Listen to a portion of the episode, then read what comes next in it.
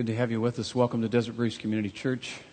If you have your Bibles, you can turn to Acts chapter 4 is where we are. Hey, there's someone else we need to introduce to you this morning, a brand new couple. We've got a number of couples that have gotten married here recently. And uh, typically, after they get married, they don't show up to church for at least a year until they start having problems. And this couple's only been married for a week or so, so they're either having a lot of problems or church is really important to them. It's Daniel and Rebecca Denny. Right there. Would you guys stand? Why don't you stand? Okay, yeah. They still have that glow. So they didn't come because they're in trouble. Okay. We have a Bible study. And I'm excited about this Bible study. I, I have been off for the last couple weeks, and uh, it has been a good rest, and I am locked and loaded. So look out. Um, I'll have to see if I can get through this without crying. Typically, um, when I take time off, it's, it's usually to recharge and recalibrate. And wow, unbelievable. And uh, what the Lord has been speaking to me about this text is, is unbelievably impactful, and I hope it impacts you as it has me. So let me get a hold of myself here just for a minute. And how it changes everything is our current teaching series. We're working our way through the book of Acts. It's Courage Under Fire. Courage Under Fire is the title of this weekend's message. And I'm convinced of this. I've experienced it in my life. Many of you have experienced this. You cannot encounter the resurrected Lord and Savior, the creator, sustainer of the heavens and the earth, and remain the same, there is no way. There is no way that you can remain the same. He radically changes our lives and continues to change our lives until He comes to take us home. And if you continue to walk in vital union with the Lord Jesus Christ through the work and the power of the Holy Spirit, this is really kind of the thesis statement. Um, the summary statement of this whole book of Acts that we're studying. If you live in the reality of the Lord Jesus Christ through the power and the work of His Holy Spirit, you are no longer suited for a normal life. And one of those uh, abnormalities, you might say, one of those characteristics is that uh, you are going to have courage under fire. Now, let me bring you up to speed where we are in our story thus far as we head into the fourth chapter. So you got Jesus, he's crucified, he resurrects just when they thought all hope was gone and they, they encounter the resurrected Lord and Savior. He hangs out with them for 40 days, preaches to them, teaches to them about the kingdom of God, promises them, Acts 1 8, you will receive power when the Holy Spirit comes upon you and you will be my witnesses, literally meaning you're going to give your life for me. You're going to be so captivated by my love that you're going to give your life for me. You will die for me. And that's what we're going to, it's kind of really where we're headed with this study, and that's where we're headed in the book of Acts.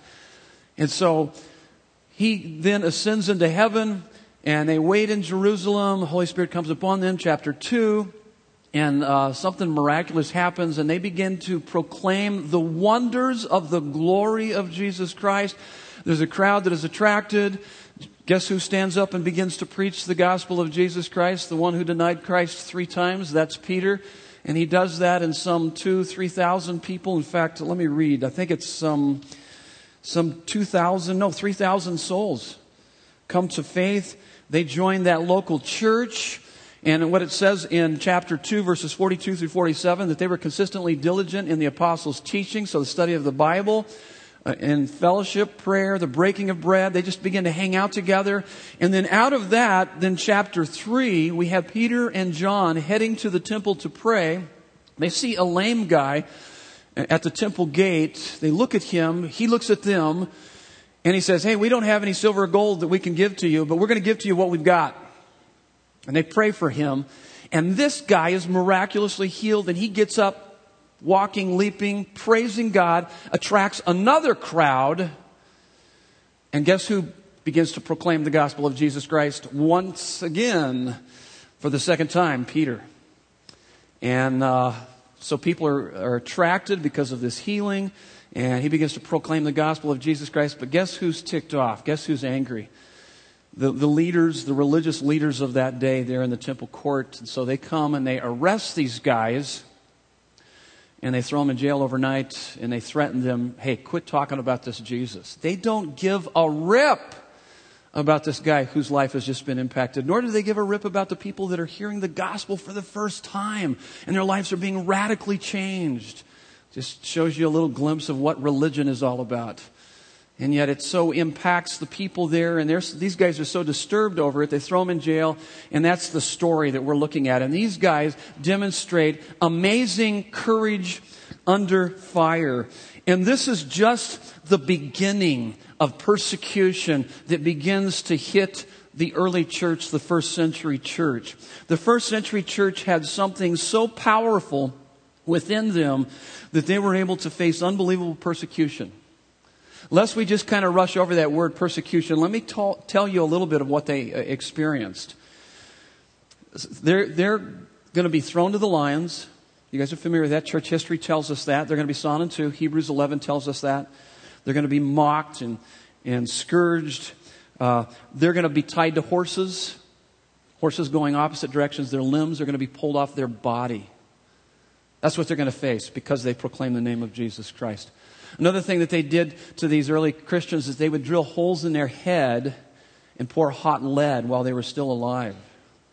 They would dip them in pitch and uh, impale them on poles and light them on fire, like the courtyards of Nero with Christians because of their confession of faith in Jesus Christ. This is just, just the beginning. And uh, they were stoned and that's not the marijuana stoned. They were had rocks, big rocks chucked at their heads and their bodies. They were chased. Many of these will be chased from their homes. The only one that are going to be left in Jerusalem here shortly are just going to be the leaders. The rest of the people are going to be scattered from their homes. Imagine being having to leave your home because you're being so persecuted because of your faith in Jesus Christ. You flee your home, you leave your possessions, you've got to get out of there for your life. That's what they're going to face. And yet, here's, here's the amazing thing they faced it with, with unbelievable peace, poise, and power in the name of God. Now, how did they do that? What are you facing? What are your difficulties? What are your struggles? See, here's my logic. Whatever they had within to face the unbelievable persecution then it is certainly sufficient for no matter what you are or will ever face. So let's find out. In this story, we're going to find out what did they have so that they had courage under fire. Would you bow your heads with me? Take a moment. We're going to pray, and then we're going to dive into our text and unpack this study this morning. Maybe you're feeling a little bit like you, you need courage under fire. How many by show of hands would say, man, I don't maybe have the fire that they're getting, but I could really use some courage right now for the fire that I'm facing. Show of hands, show of hands. Yep, quite a number of people. I see those hands. God, more importantly, sees those hands. God, you see our hands, you see our hearts, you see our needs. There are many of us that desperately need you this morning, and we thank you that you promised us that you would be here to meet with us. You love us, you have given your life for us. And because of that, we can approach you not based on our righteousness. There is nothing that we can do to earn or achieve a right standing with you, but you have freely given that to us through the death, burial, and resurrection of your Son Jesus. His death on the cross is our righteousness, and therefore we can boldly come before the throne of grace, your throne, God, with confidence, so that we can receive mercy and find grace to help us in our time of need. So meet with us this morning, we pray, Lord Jesus. We so desperately need you. We want to have courage under fire. We know that your grace is sufficient for all of our needs, and you have not given us a spirit of fear, but of love and of power and of a sound mind, as it tells us in 2 Timothy 1 7. So may your perfect love chase away all the fears in our lives as it says in 1 John 4:18, teach us how we can have courage under fire for your glory in Jesus name and everyone said Amen. Take a look at uh, the text here. I'm going to read completely through it. Try not to comment too much about this text. But we're going to answer three questions. What is courage? Why do we need courage? And where to get courage so that we can have courage under fire. And so I begin reading chapter 4. You know the text or the context. And uh, here we go. And as they were speaking to the people, so they've gathered a crowd after the healing of this lame man, the priest and the captain of the temple and the Sadducees came upon them. By the way, you need to know that uh, really these three groups of people have nothing in common intellectually and spiritually. There's quite controversy, but somehow they are joining together to oppose Christ, which tells us that unbelief is much deeper than an intellectual issue. Unbelief is much deeper than an intellectual issue. So let me continue reading. Greatly annoyed, so they are greatly annoyed with Peter and John because they were teaching the people and proclaiming in Jesus the resurrection from the dead, and they arrested them and put them in custody until the next day, for it was already evening. But many of those who had heard the word believed, and the number of the men came to about, how many is that? 5,000. So it goes from 3,000 to 5,000. And on the next day, their rulers and elders and scribes gathered together in Jerusalem with, with Annas, the high priest, and Caiaphas, and John, and Alexander, and all who were of the high priestly family. And when they had set them in the midst, this is Peter and John, they inquired, by what power or by what name did you do this? I love it. then Peter filled with the Holy Spirit. Remember, this is the Peter, as I stated, denied Christ three times, filled with the Holy Spirit, said to them, rulers of the people and elders, if we are being examined today concerning a good deed done to a crippled man, by what means this man has been healed, let it be known to all of you and to all the people of Israel that by the name of Jesus Christ of Nazareth, whom you crucified, whom God raised from the dead. By him, this man is standing before you well.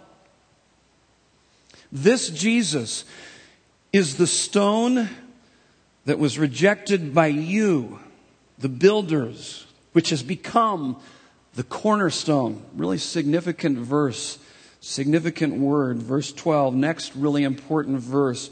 And there is salvation in no one else, for there is no other name under heaven given among men by which we must be saved. Another important verse, verse 13. Now, when they saw the boldness of Peter and John and perceived that they were uneducated common men, they were astonished. The word astonished, it means that they marveled. They were in wonder. Wow. And they recognized that they had been with Jesus. But seeing the man who was healed standing beside them, they had nothing to say in opposition. what could they say? The guy was lame. He, he, he's was in front of the temple for many years like this. They knew him, they saw him, they knew who he was. They couldn't argue against that. But when they had commanded them to leave the council, they conferred with one another, saying, What shall we do with these men? For that a notable sign has been performed through them is evident to all the inhabitants of Jerusalem, and we cannot deny it. But in order that it may spread no further among the people, let us warn them to speak no more to anyone in this name. So they called them and charged them not to speak or teach at all in the name of Jesus. But Peter and John answered them. I love it.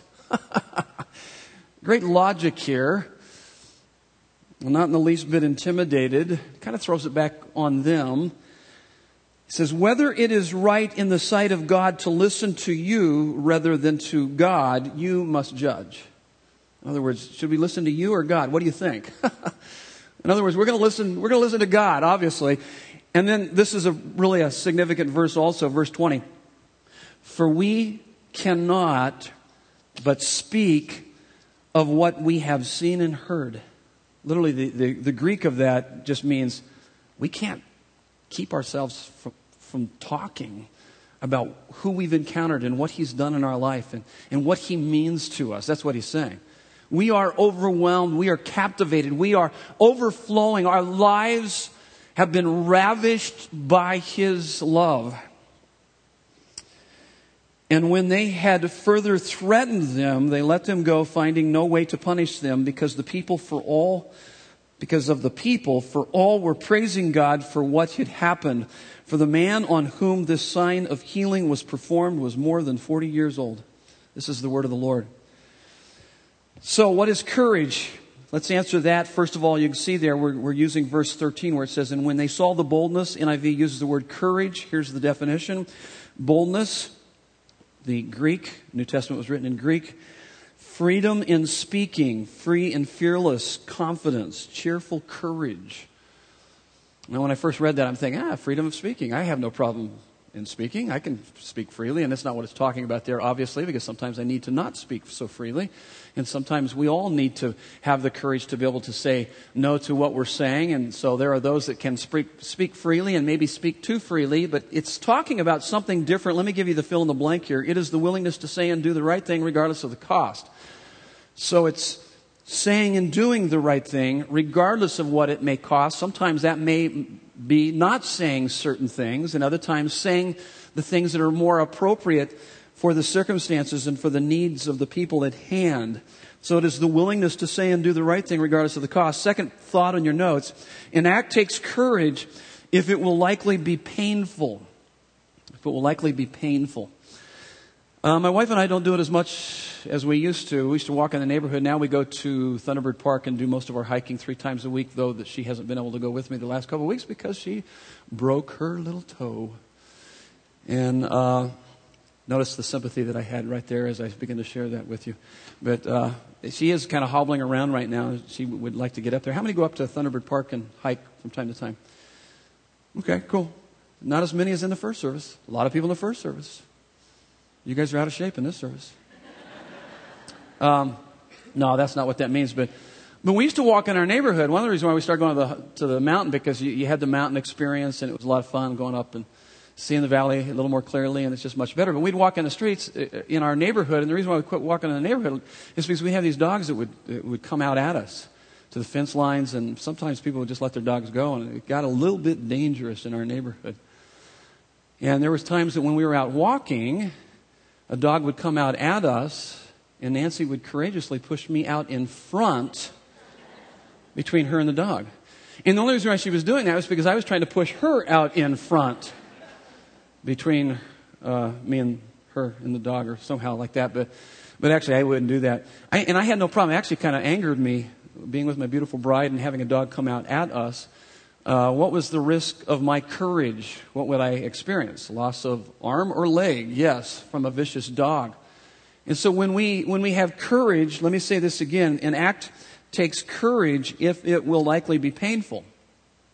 So I can either face the dog or I can face my wife later for not facing the dog, okay? So there could be some relational pain also when we don't face those things. Not that she would do that, but I would struggle with that if I hadn't protected her, taken care of her. And so, an act takes courage if it will likely be painful. Uh, there is the courage needed when there is relational conflict. When you have been offended or you have been the offender and you need to resolve that conflict, there is some emotional, mental, relational kind of courage needed to, to face the pain of that. How many would agree with that? Is that that's hard? Are you able to go to someone who has offended you or, or, or you have offended them to ask for their, you know, forgiveness and apologize and work through those things? I was also thinking as it relates to areas of courage, there's another area of courage in a downturned economy. Financially, it takes courage to give regularly and faithfully and consistently to a local church family like Desert Breeze in a downturn economy because I know that many of you, you've told me, some of you have lost jobs, some of you have had your paychecks uh, substantially reduced. And so it takes courage to face the pain of not having the, the finances that you, you had in the past to cover all the bases. It takes courage to do that. But how do you get through that courage? How do you overcome the courage so that you can say and do the right thing regardless of the cost? Here's, here's the next point. The pain resulting from an act of courage is overcome in direct proportion to your Christian assurance. What does that mean? Christian assurance. So the pain resulting from an act of courage is overcome in direct proportion to your Christian assurance. Go back, if you still have your Bibles open, keep your Bibles open because I'm going to keep referring back to this text and draw some truths from it. Keep looking at it. But verse 12, did you notice what he said here? He's pretty bold when he says, And there is salvation in no one else. Did you notice that before that, though, he said uh, that this Jesus is the stone that was rejected by you, the builders, which has become the cornerstone. But even before that, he says that you crucified him. So, so he's pretty bold, isn't he? Wouldn't you agree with that? And then to say, and there is salvation in no one else, for there is no other name under heaven giving, given among men by which we must be saved. Do you understand what, who he's saying this to? He's saying to these religious people who through their, their religious ritual rites that they perform and that they do, they believe that they are righteous before God because of what they do. Because of their behavior, by being good, their moral, virtuous behavior. And so they have these standards that they live by, and he's refuting all of that in this one statement, saying, No, there is salvation in no one else. It's not by your rituals, it's not by your virtuous behavior, it's through Jesus Christ. And he's pretty certain. Would you agree with that? He's pretty confident.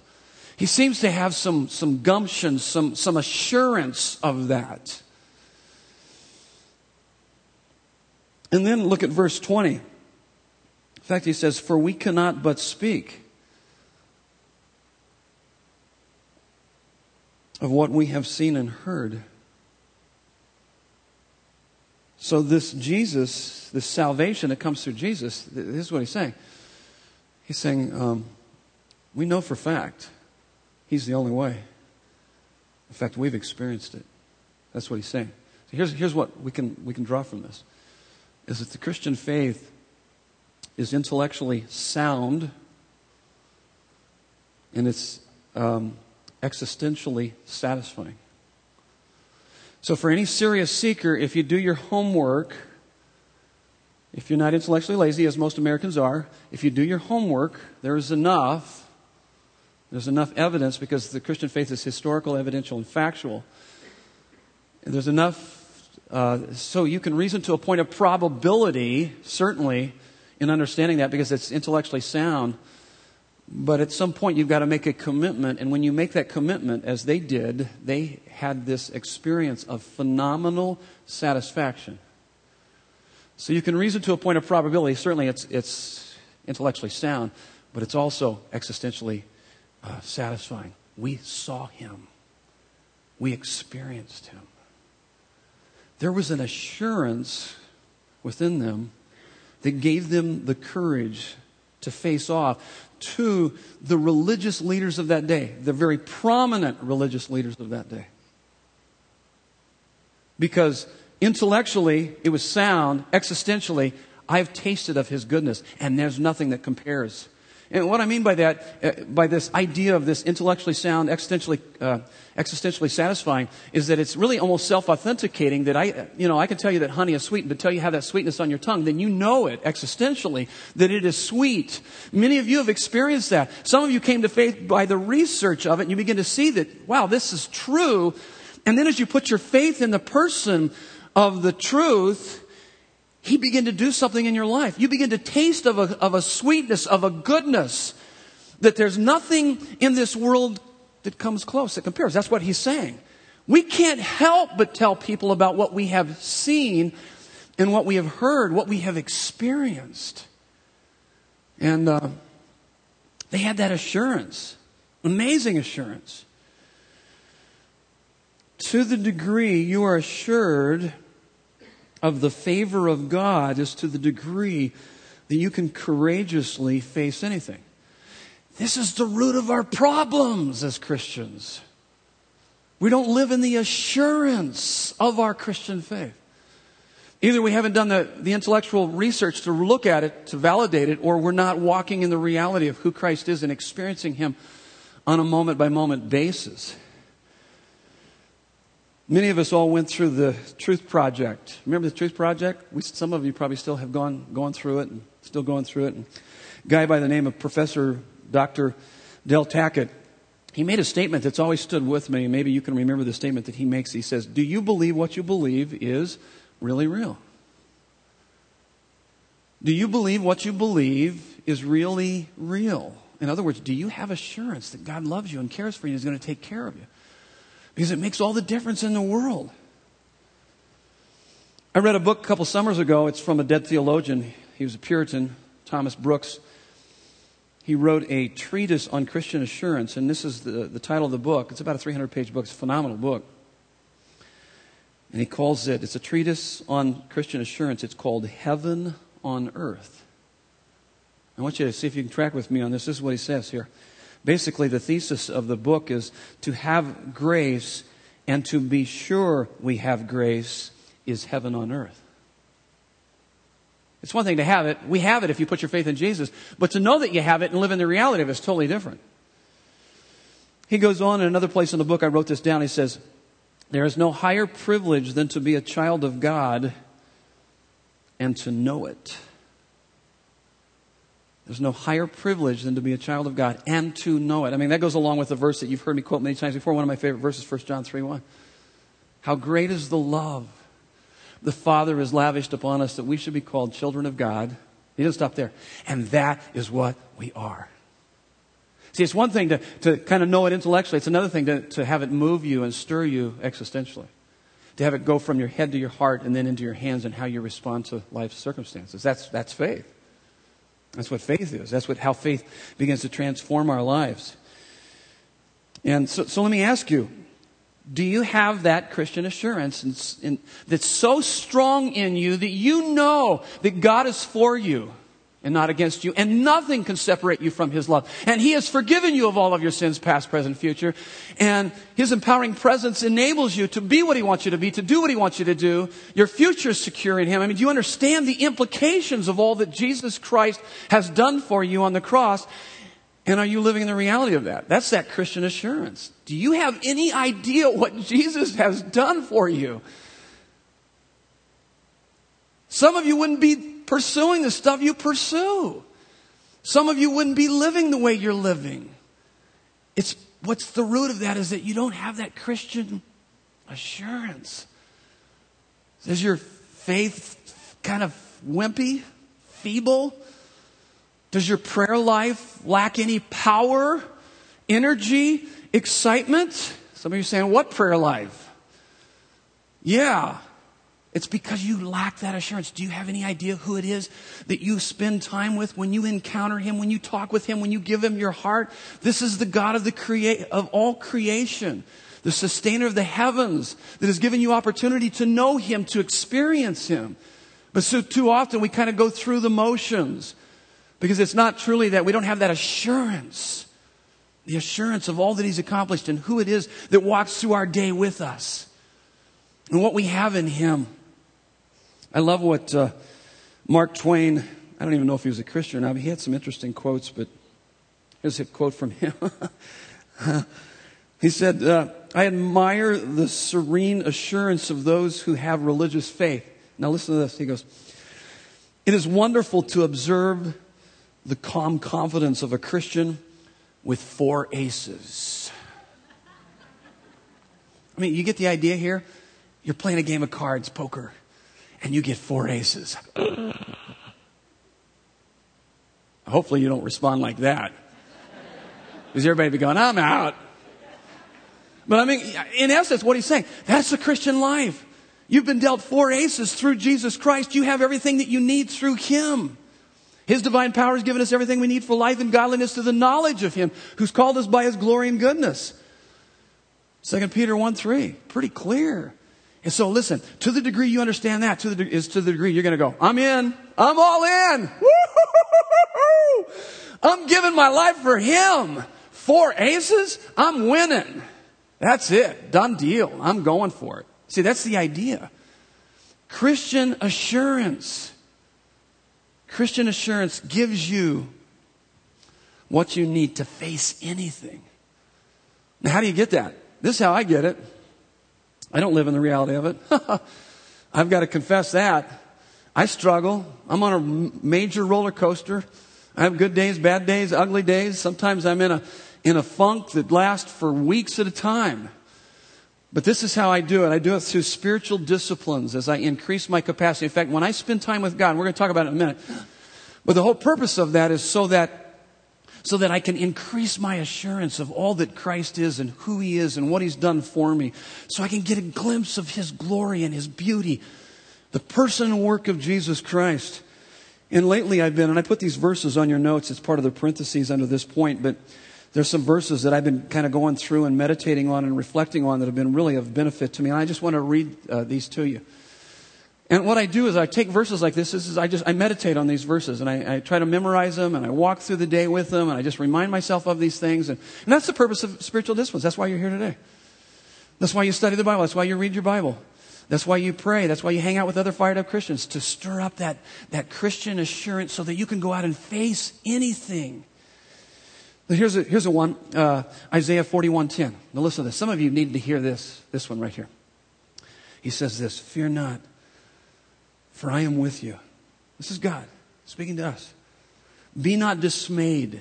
I looked up that word that dismayed means that I'm so paranoid and I'm so freaked out. I'm, I'm focused on what I'm freaked out over. He says, don't do that. Don't be, don't be jerked around by life. Don't be preoccupied with those things. Do not be dismayed. For I am your God. I will strengthen you. I will help you. I will uphold you with my righteous right hand. That's a, that's a word from God to you and I. And usually after about the hundredth time I've recited that and gone through it in my heart, I begin to get a, just a glimpse of, of God's goodness and His glory.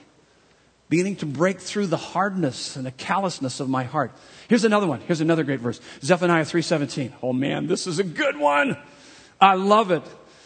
The Lord your God is in your midst, a mighty one who will save. He will rejoice over you with gladness. He will quiet you by his love. He will exult over you with loud singing. Isn't that great?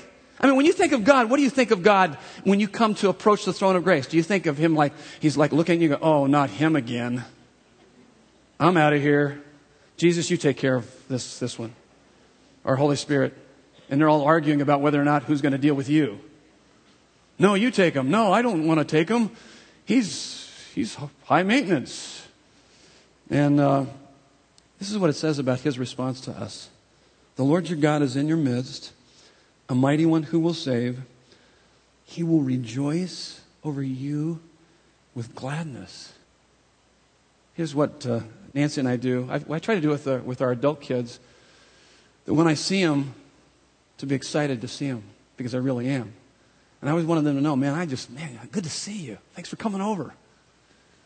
And even more so do Nancy and I do that with our grandkids. And right now, the other two, the, the, the youngest guys are just basically just pooping and eating all the time, okay? And they're just, just kind of, uh...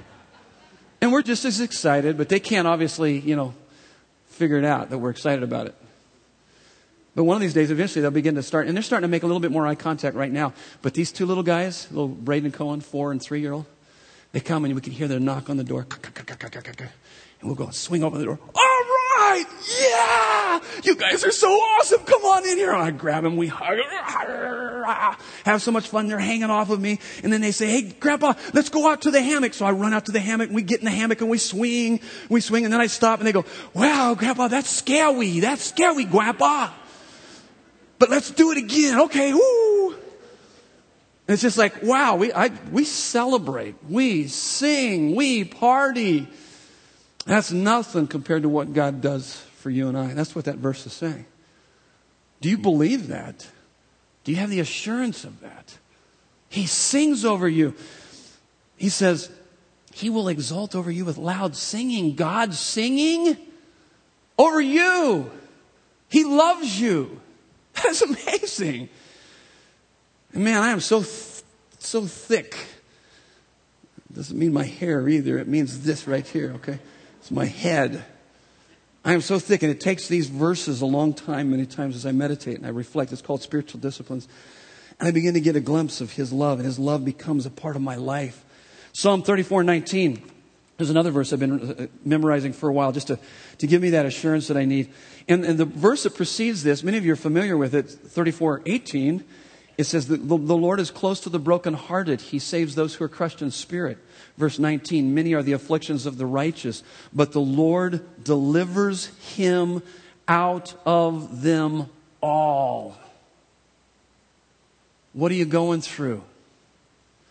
Many are the afflictions of the righteous, but the Lord delivers him out of them all. Do you believe that? See, that's that assurance that we so desperately need in our lives that gives us the courage that we can face we can face anything. So why do we need courage? Well, that goes without saying. I mean, there's a lot of things. We need it to live for Christ in a pluralistic, tolerant culture. Let me just let me back up a bit because it's more than that. It's it's how many would say that you have family and friends that think that you guys are nut jobs because you follow Jesus. Woohoo! Show of hands. Yeah, isn't that interesting? Here's, here's the stigma that Christians have an interesting stigma, and it's because of maybe their bad experiences or they've watched too much uh, Christian TV. That, that'll help them. Praise God. There's some good TV out there, but not much, just to tell you. And of course, you got the nut jobs that try to predict the date when the end of the world is going to come. And you, did you notice on the news, they never, they never interviewed a normal Christian. They, nor, you know, they interviewed all these different people that had sold everything and he's coming back and this is going to happen on this date and all that. And when the Bible says no man knows the day or the hour, my goodness, what Bible are you reading? Read the book. Study the book. That's not what you should be preoccupied with anyway. Look at Acts first chapter. That's what he said. The, the disciples came to Jesus asking about these times. He says, Hey, don't worry about that. You're going to be my witnesses. Go out into the world. Win lost people with this message of who I am and what I'm doing in your life. And that's what we should be focused on. But it's just, it's just crazy. And there's a stigma. And then add to that, people ask me, So what do you do for a living? I mean, immediately, when I say that I'm a pastor, I mean, it's like I've got a plague. That's how people respond to me. It's amazing. So I'm trying to come up with something new. Like I'm going to start saying, hey, I'm a teacher. Oh, what do you teach? Hedonism? Christian hedonism. Oh, yeah. Hedonism? Yeah. That's uh, pleasure's your God. Christian hedonism? God is my pleasure. Ooh, that sounds weird. Exactly. It's, it's really interesting. And so, first of all, we have to have courage. I mean, when I was working on the fire department, we were doing this church, uh, my captain would call me Reverend Breeze. There's what's happening, Reverend Breeze. You know, so there's all this stigma and all this crazy stuff. You have to have the courage not to overcompensate and try to shove it down their throat, but just to, to, to face off with that and, and have the boldness and, uh, and to deal with that. But, but also, you have to have the courage to live for Christ in a pluralistic, tolerant culture. What do I mean by that? In verse 12, he said, There is salvation in no one else. The Bible's pretty clear no one else. And, and so we live in a society that basically says all roads lead to God and are all equally valid truth claims, and if you disagree with that, you're intolerant. That's our society. And, uh, and then we come up and we say, no, Jesus, Jesus actually said, He is the way, the truth, and the life. No man comes by the Father, to the Father, but by me. Uh, John 14, 6. And here, I, I believe, and I know many of you do too, I believe in freedom of religion, but I don't believe that all roads lead to God and are equally valid truth claims for a number of reasons. I mean, one, if you're just logical, it violates the first law of logic, which is the law of non contradiction. Because look at all the truth claims. They are diabolically, they are contradictory in, in what they're saying. And uh, it, it, just doesn't make sense. That logic, it, that logic doesn't make sense. But, but even beyond that, I believe that Jesus is God. And I believe that's intellectually sound, but it's also existentially satisfying. And that Jesus said, I am the way, the truth, and the life. No man comes to the Father but by me. John uh, 14, 6. But he also said a number of other things. He said things like, I am the bread of life. He who comes to me will never go hungry. He who believes in me will never go thirsty. And, and I have to say, I have never found more satisfaction than when I begin to give my life to him and as he began to transform my life from the inside out. It's just, it's, it's amazing. It's stunningly beautiful. There's nothing more beautiful than His love and His, the joy that I've experienced in, in knowing Him and experiencing Him. And, uh, and so here's the bigger question, though. Here, here's, here's what I'm getting at. Okay, and I, I sorry, I kind of chased after a little bit of a rabbit, and I do that from time to time, and I think that was important. But here's a bigger thing. Do you know him? Are you a Christian? Do you claim to be a Christian? And do the people that are closest to you know that? And I've actually had people tell me, I had, a, I had a guy not too long ago tell me that he was a Christian, and yet nobody where he worked knew that he was a Christian. And then I said, I doubt it if you're really a Christian. I know that's kind of rude of me to even say that. How do you know, Pastor Ray? Well, it just doesn't make sense to me because if you've encountered the resurrected Lord and Savior, I mean, you're going to let that be known. And I'm not just saying that when you, when you go to work, you know, the first day at work, you're just like, hey, everybody, look at me, I'm a Christian. Just come to me and I'll lay hands on you and pray for you. Praise God. You know, don't act goofy. But there will be opportunities, I will guarantee you. And don't waste all your time, you know, standing at the water fountain witnessing when you should be working. What's going to happen is that they're going to see things. God's going to give you opportunities in that, in that experience. I know I, I've had many of those. When I worked construction, when I worked in the fire department, every job I've had, even currently I have opportunity where I'm able to share my faith with others. God gives you opportunities if you are going to be bold in your faith, but you have to be bold. And here's what you're going to face when you're bold. And this is what you see in the book of Acts. Every place they went, there was either a revival or a riot. People either, either uh, praised them or persecuted them. And so, really, if you're speaking the truth in love and if you're doing this appropriately and living it out appropriately, you should get both praise and persecution. Now, what would you say to a person who all they're getting is, uh, is persecution? That's all they ever get is persecution. They're probably not uh, being persecuted for righteousness' sake. They're being persecuted because they're maybe a jerk, okay? Maybe they're being obnoxious. Maybe they're giving all truth, but there's no grace. It's all truth and no love. What about someone that gets nothing but praise? Yeah, he's just the best guy in the world and no persecution.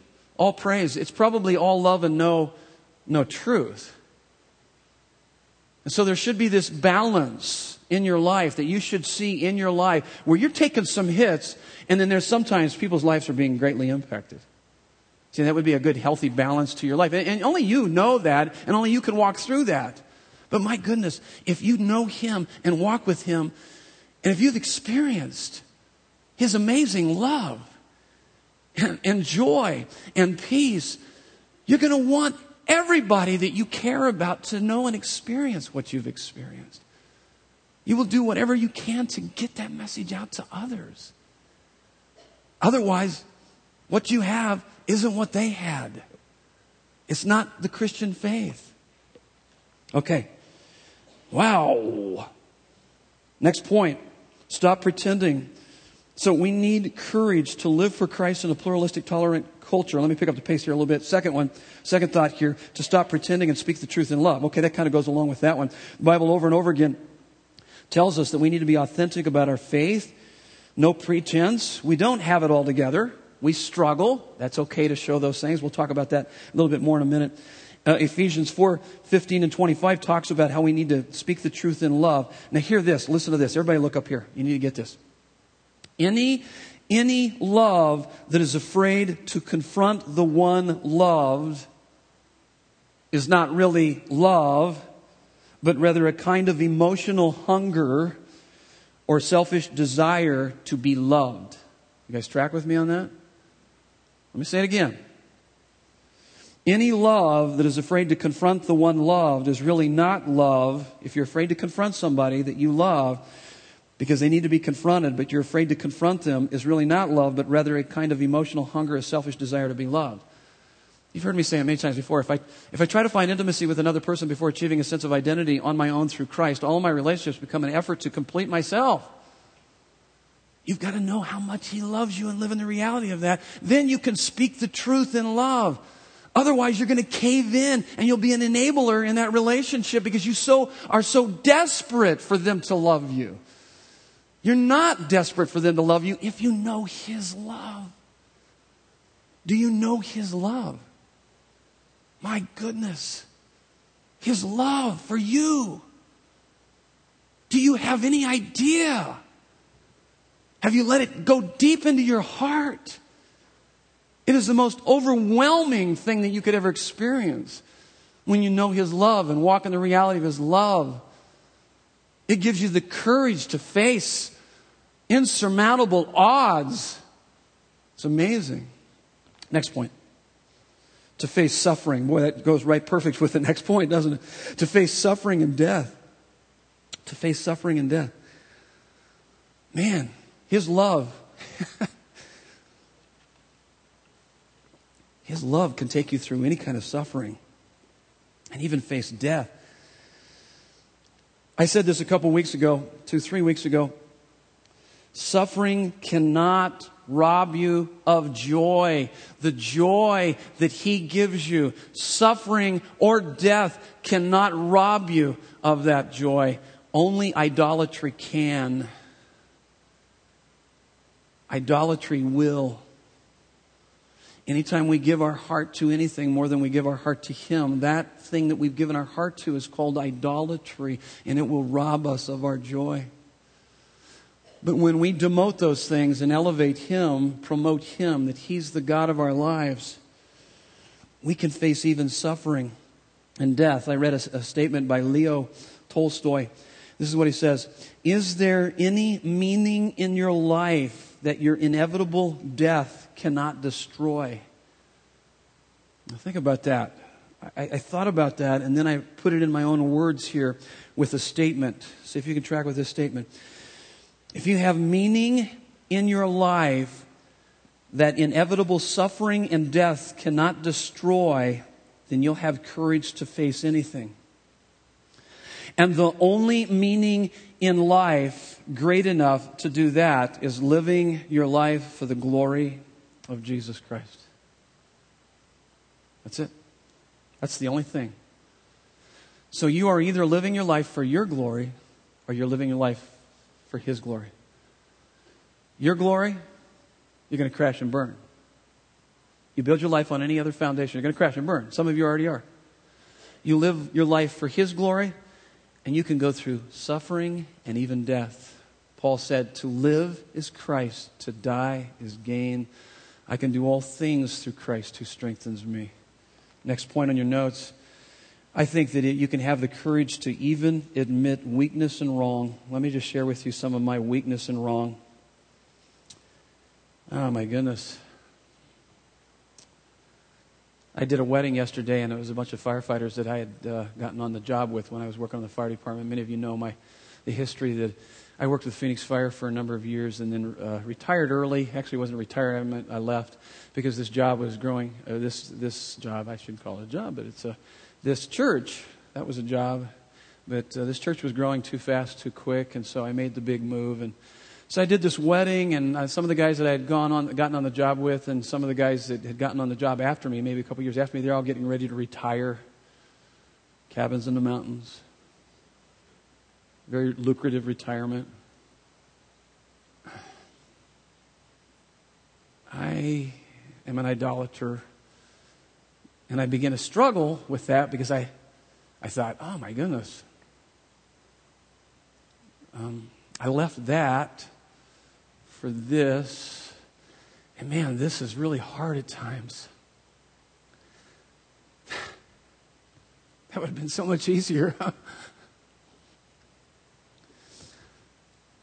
and I got the living daylights beat out of me yesterday. So I came home. I'm just being very open with you.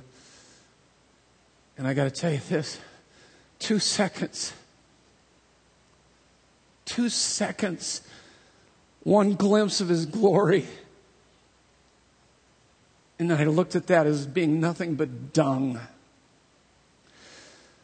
I begin to see the, the difference. And it's so easy for us to be drug into those things and just go, what the heck? Has my life really mattered? What am I doing? Do I feel like I'm on a treadmill? Two seconds of his glory. And it wiped all of that out. I began to see more clearly. My wife, of course, my beautiful wife, my bride, who supports me and loves me, said, What the heck are you thinking? Get over here. That's why I don't have any hair up here. oh my goodness. And then I begin to think about the, what hangs in the balance. Yes, what we did on the fire department was significant, but it was temporal and in so many different ways. I love doing that. But what we do here has eternal implications. The stakes have never been higher. The impact is greater. I only needed just a little bit of time with him. Just a little bit of time. And he reminded me in His glory, the deep, durable delight of His beauty and of His glory, of who He is and what He's done for me, for me, just me. Not, and even thinking about you, and I begin to look at the faces, I almost want to cry when I, when I talked with some of the folks this morning and I hugged them, I just want to start crying because I, because I knew what God had done in your life. And I said, better, better, better by far. If I live, if I die living on the streets of Phoenix, Arizona, it is worth it. It is worth it by far to know Him, to love Him, to experience Him in my life. There is no greater joy. No greater joy. I love Him. And He has done so much for me. So, I'm admitting my weakness and wrong.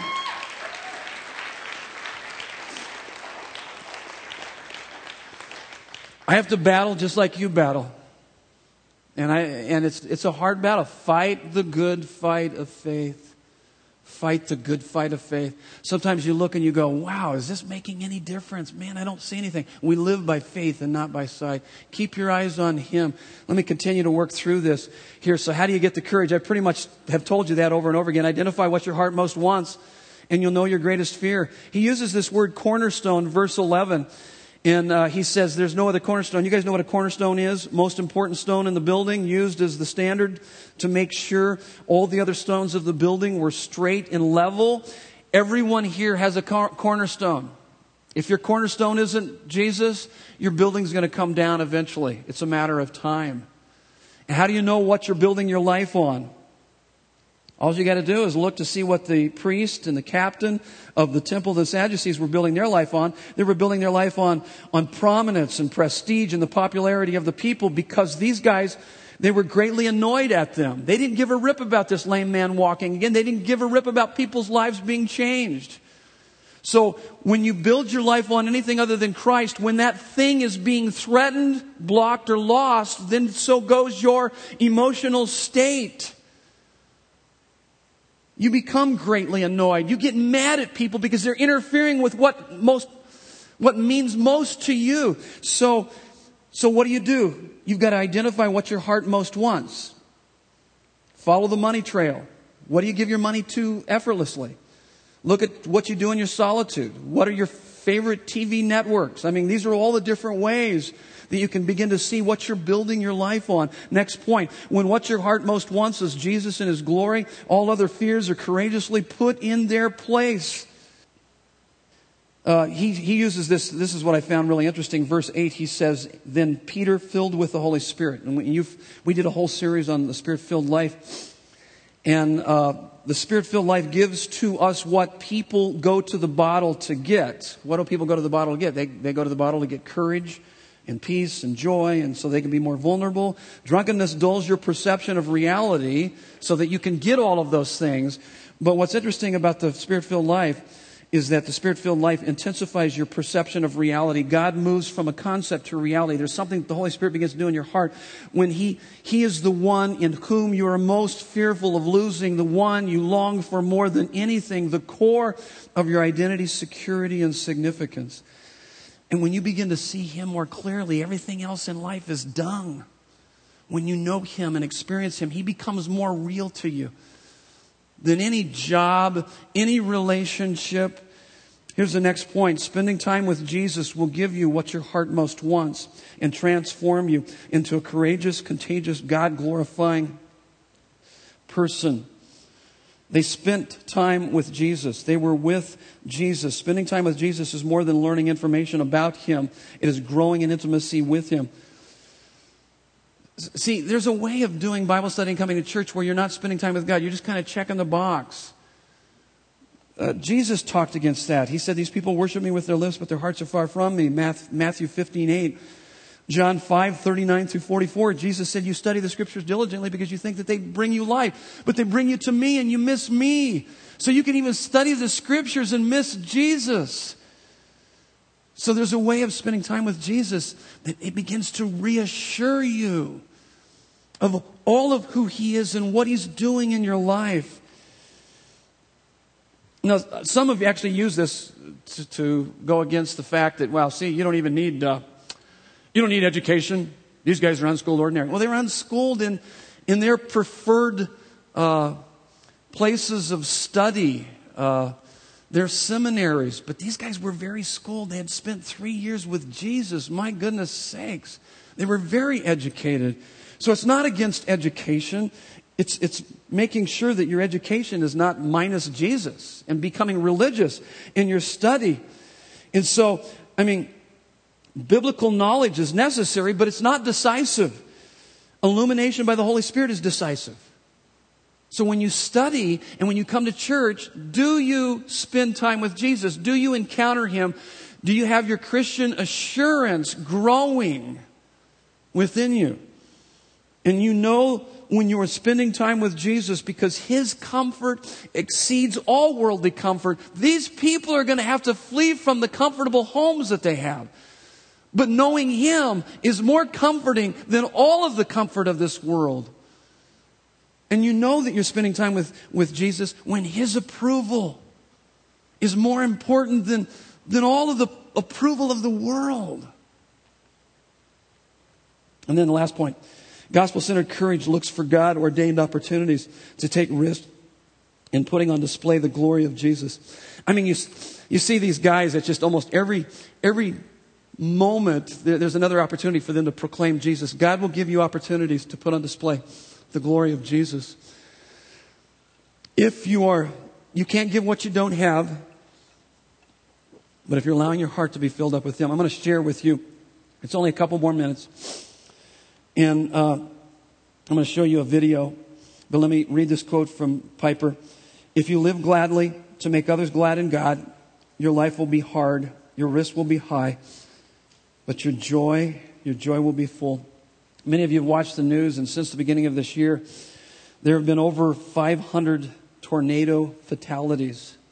Pretty amazing. And came across this story from Joplin, Missouri, about a man who gave his life for his wife. And I want you to look at her heart because he, he covered her during the tornado and took the brunt of the, the the tornado and, it, and it, he lost his life through it. And I want you to think about, about her heart towards him and the courage it took, his love. Um, his courage came out of his love for her. And now look at her love for him. And then this is what I want you to do I want you to think about what Jesus has done for you. Because that's where the courage comes from for us. Watch this. We have one more story tonight from Joplin, Missouri. As told by someone we met before leaving there, this is the story of Bethany and Don, two young people married six years, struggling in this economy, but doing well enough to have a house together. Bethany works at the local university. Don had a machine shop and got his realtor's license. They had plans for a family. They had a lot of plans right before a tornado bore down on their house on Sunday afternoon. I mean, the house was ripping apart. I honestly, it just it happened so fast, and all the pillows were flying off of us. The only thing I managed to do was keep one just right in front of my face. So. Don Lansaw, a former high school football star and the love of Bethany's life, threw his body over hers as their house and their world was being ripped apart.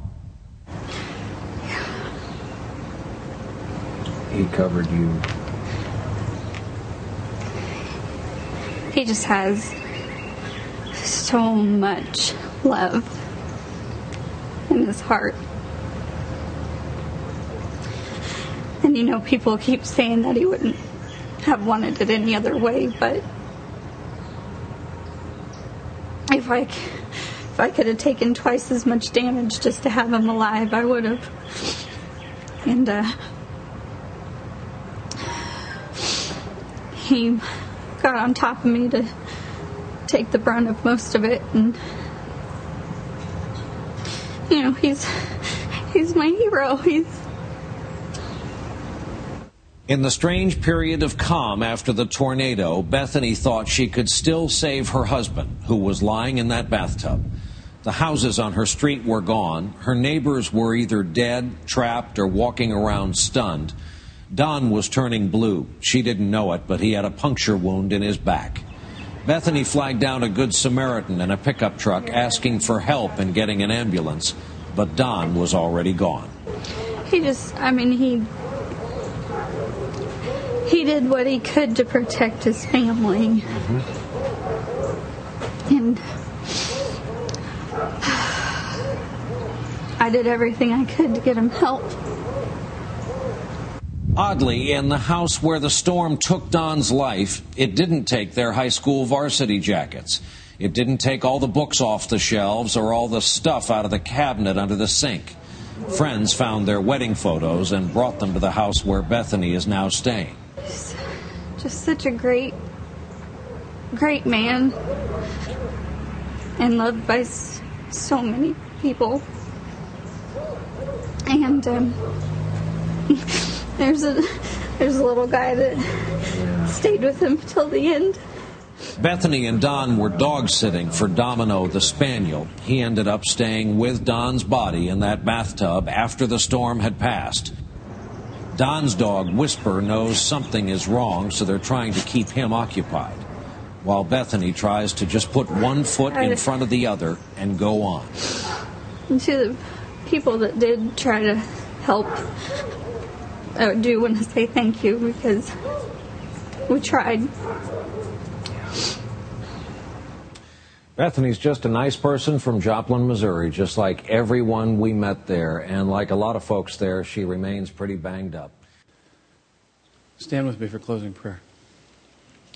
So, if that's true, if that's true in the temporal, how much more true is that in the eternal? That Jesus covered us. He covered us and took the brunt of this fallen world to give us fullness of life. And because of that, it tells us fix your eyes on Jesus, the author and the finisher of our faith, who for the joy set before him endured the cross, scorning its shame, saying, That's nothing. Look what I have. I have you. For the joy set before him, you. He loves us. And so may the love of our Lord Jesus Christ so captivate your heart that you have so much courage within you that you can face anything, even suffering and death, for His glory. In Jesus' name. And everyone said, Amen. God bless you.